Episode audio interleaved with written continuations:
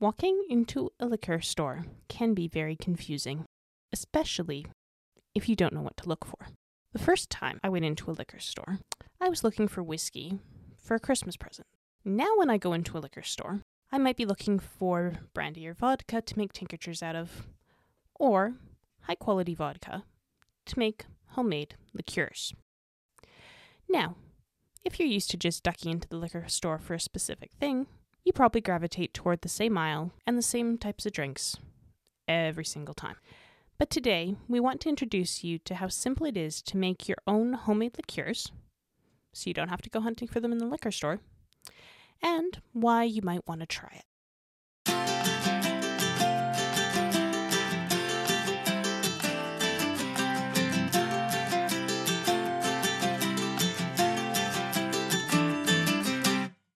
Welcome to the Real Time Roots podcast. I'm your host, Chris Dalziel., and this is my co host, Sarah. Hello, everyone. At Joybilee, we help you make your own food and remedies so that you can create health and wellness for your family naturally. In today's episode of the Real Time Roots podcast, we're going to be talking about making homemade liqueurs and cordials, and also how you might want to do this now so that you can use them for special holiday gifts. So let's get started. Historically, liqueurs were made in the monasteries or in the manor still room. They were used to aid digestion and to improve health. Yeah, kind of weird, isn't it?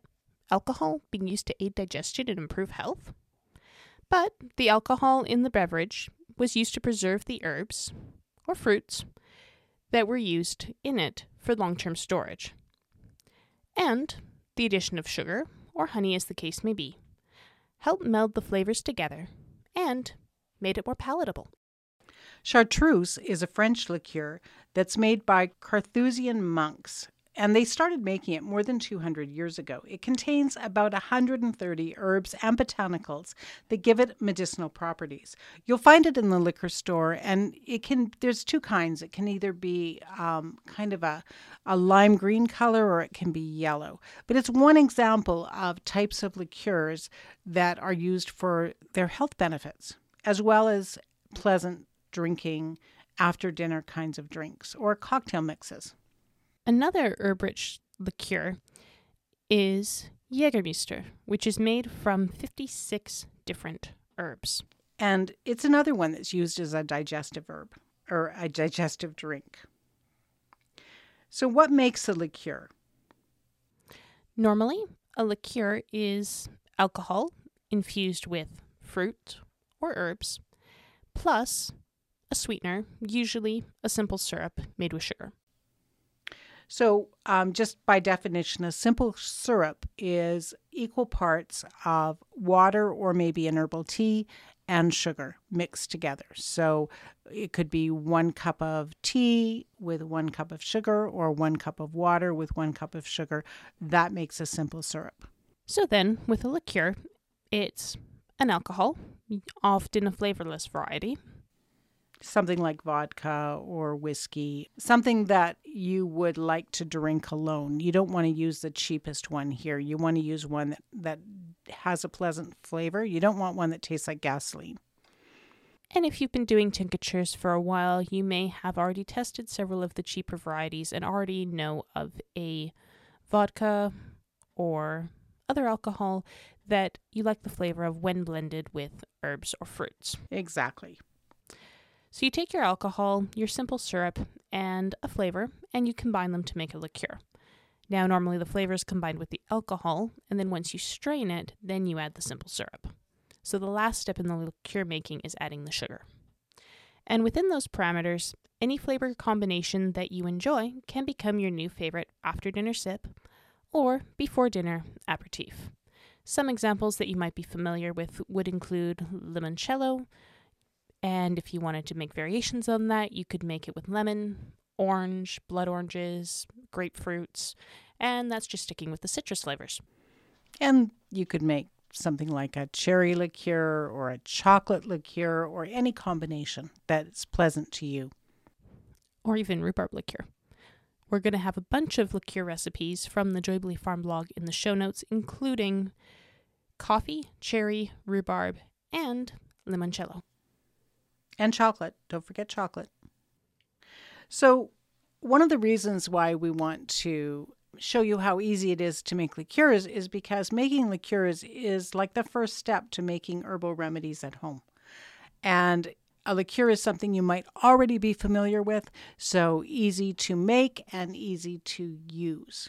And on top of it, liqueurs can be fabulous as well as thoughtful holiday gifts. And since we are coming up to the holidays, it doesn't take long to whip up a batch of your favorite liqueur or your new favorite liqueur, as the case may be.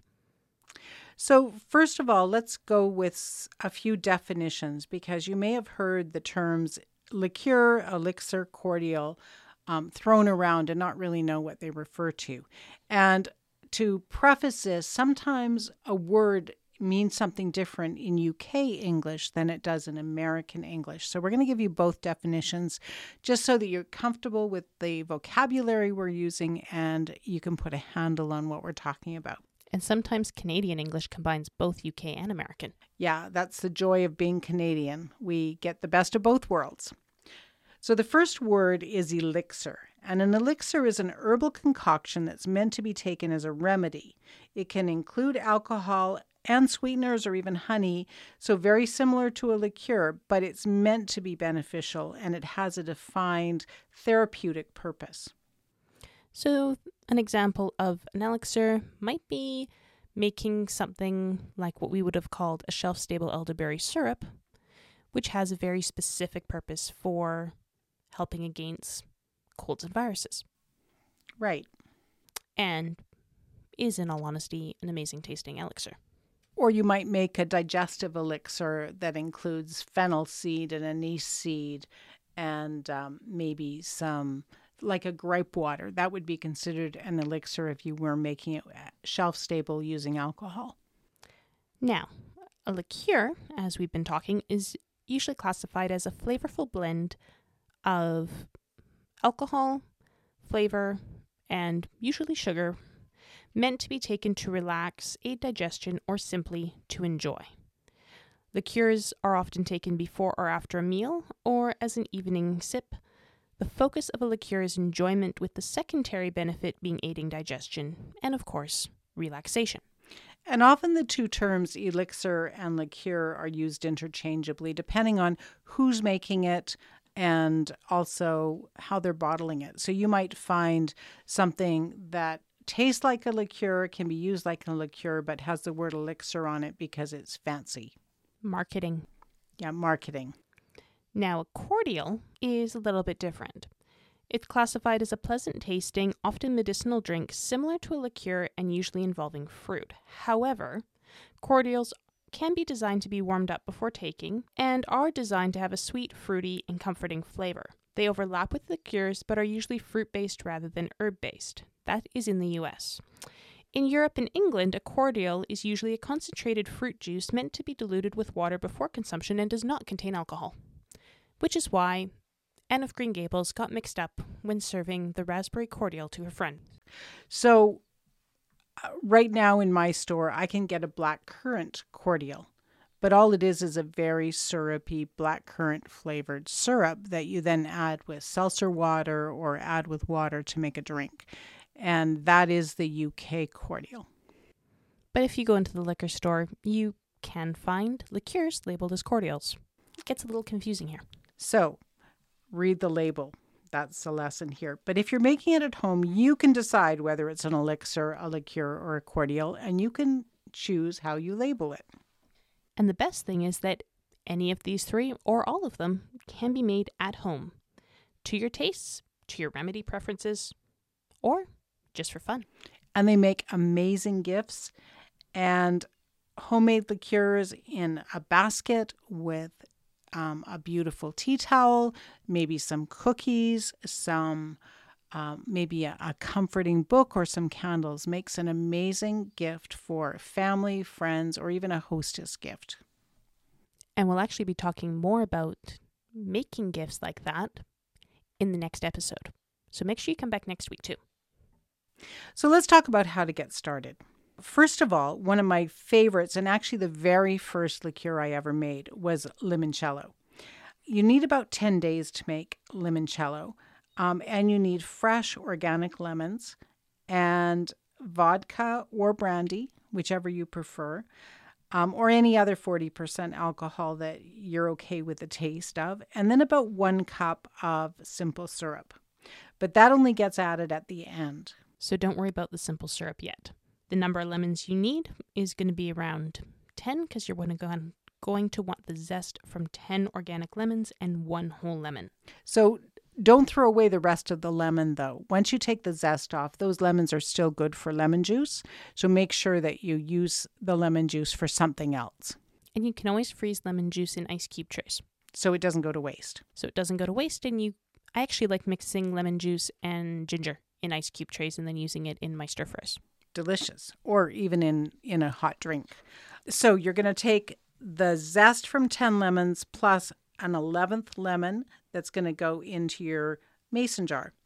And then top it up to the top with vodka or whatever other alcohol, and then just put it aside for seven days. Shake it every day.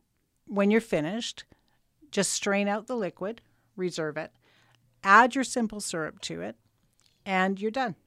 Once you strain out the lemon, you take a small sauce pot and you put one cup of water and one cup of organic sugar and bring it up to a low simmer so that the water and sugar completely combine.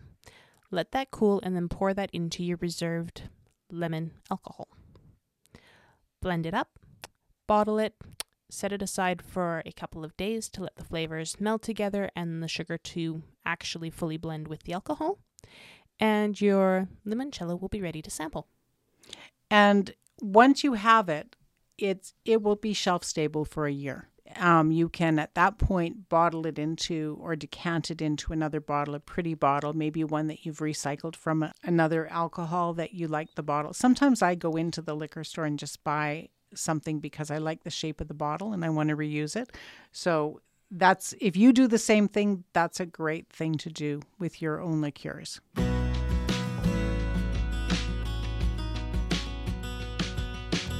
If you're just getting started thinking about using herbs to make something so that you can feel better and start to tap into the natural wellness, I've got the perfect course for you. My course, the Inspiring Botanical Drinks Mixers and Elixirs course.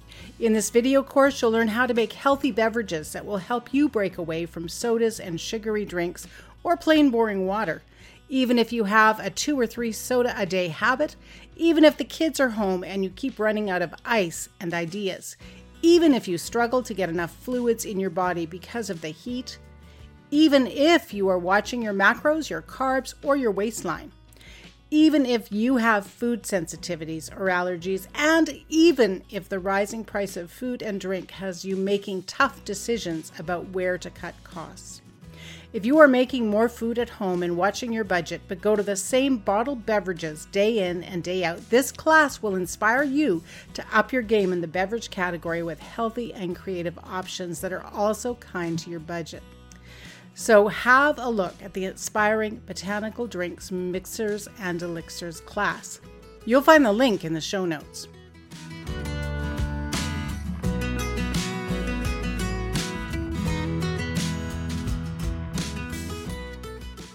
Now, the combination of the zest and two to three cups of vodka is basically your baseline for any homemade liqueur. So you can switch in, say, coffee beans or chocolate pods, or even, say, three cups of fresh fruit in place of the lemons in the recipe.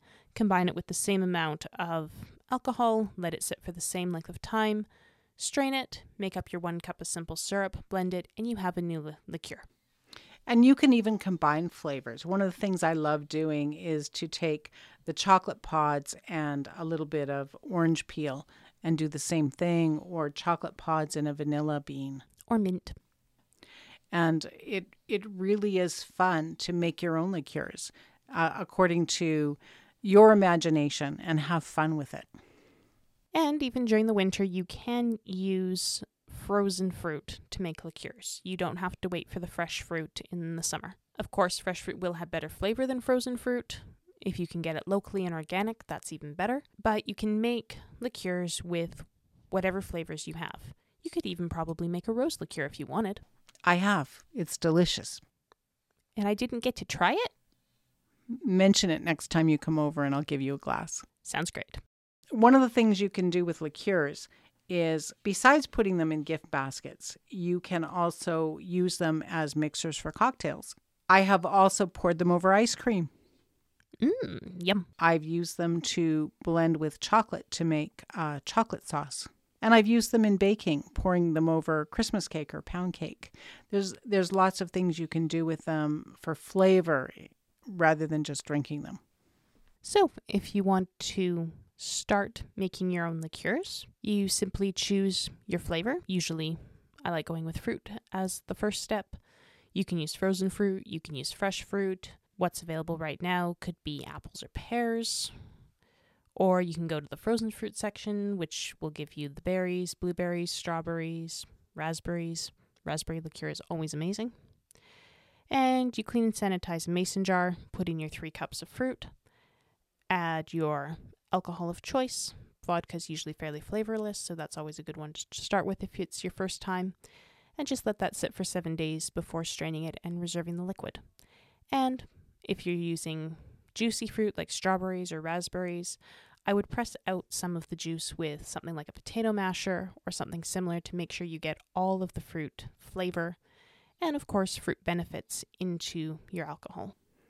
And I would suggest if you're using fresh fruit to cut back a little bit on the sweetener. You don't necessarily need a whole cup of simple syrup then. So taste as you go and because it might be too sweet. And then you make up the quantity of simple syrup you want. It's a 1 1 ratio, and the volume will be equivalent to the amount of water you add. So you could make half a cup of simple syrup or a full cup of simple syrup. And then you blend that with your prepared flavored alcohol and proceed to bottle it off into decorative bottles. Now, as we mentioned before about liqueurs and cordials and elixirs, as you're packaging your final liqueur, think about the person who's going to be drinking it and who they are and how they feel about alcohol. You might want to call your final product an elixir instead of a liqueur, depending on the person who's going to be receiving it. And don't forget, if you're calling it an elixir, to put the health benefits on the bottle just so that there's no misunderstanding. So, we always like to end our episodes with a positive action because we want you to have success. And so, today's positive action, we'd like to suggest that you pick one of the liqueur recipes that you'll find in the show notes and gather the ingredients and make your own liqueur.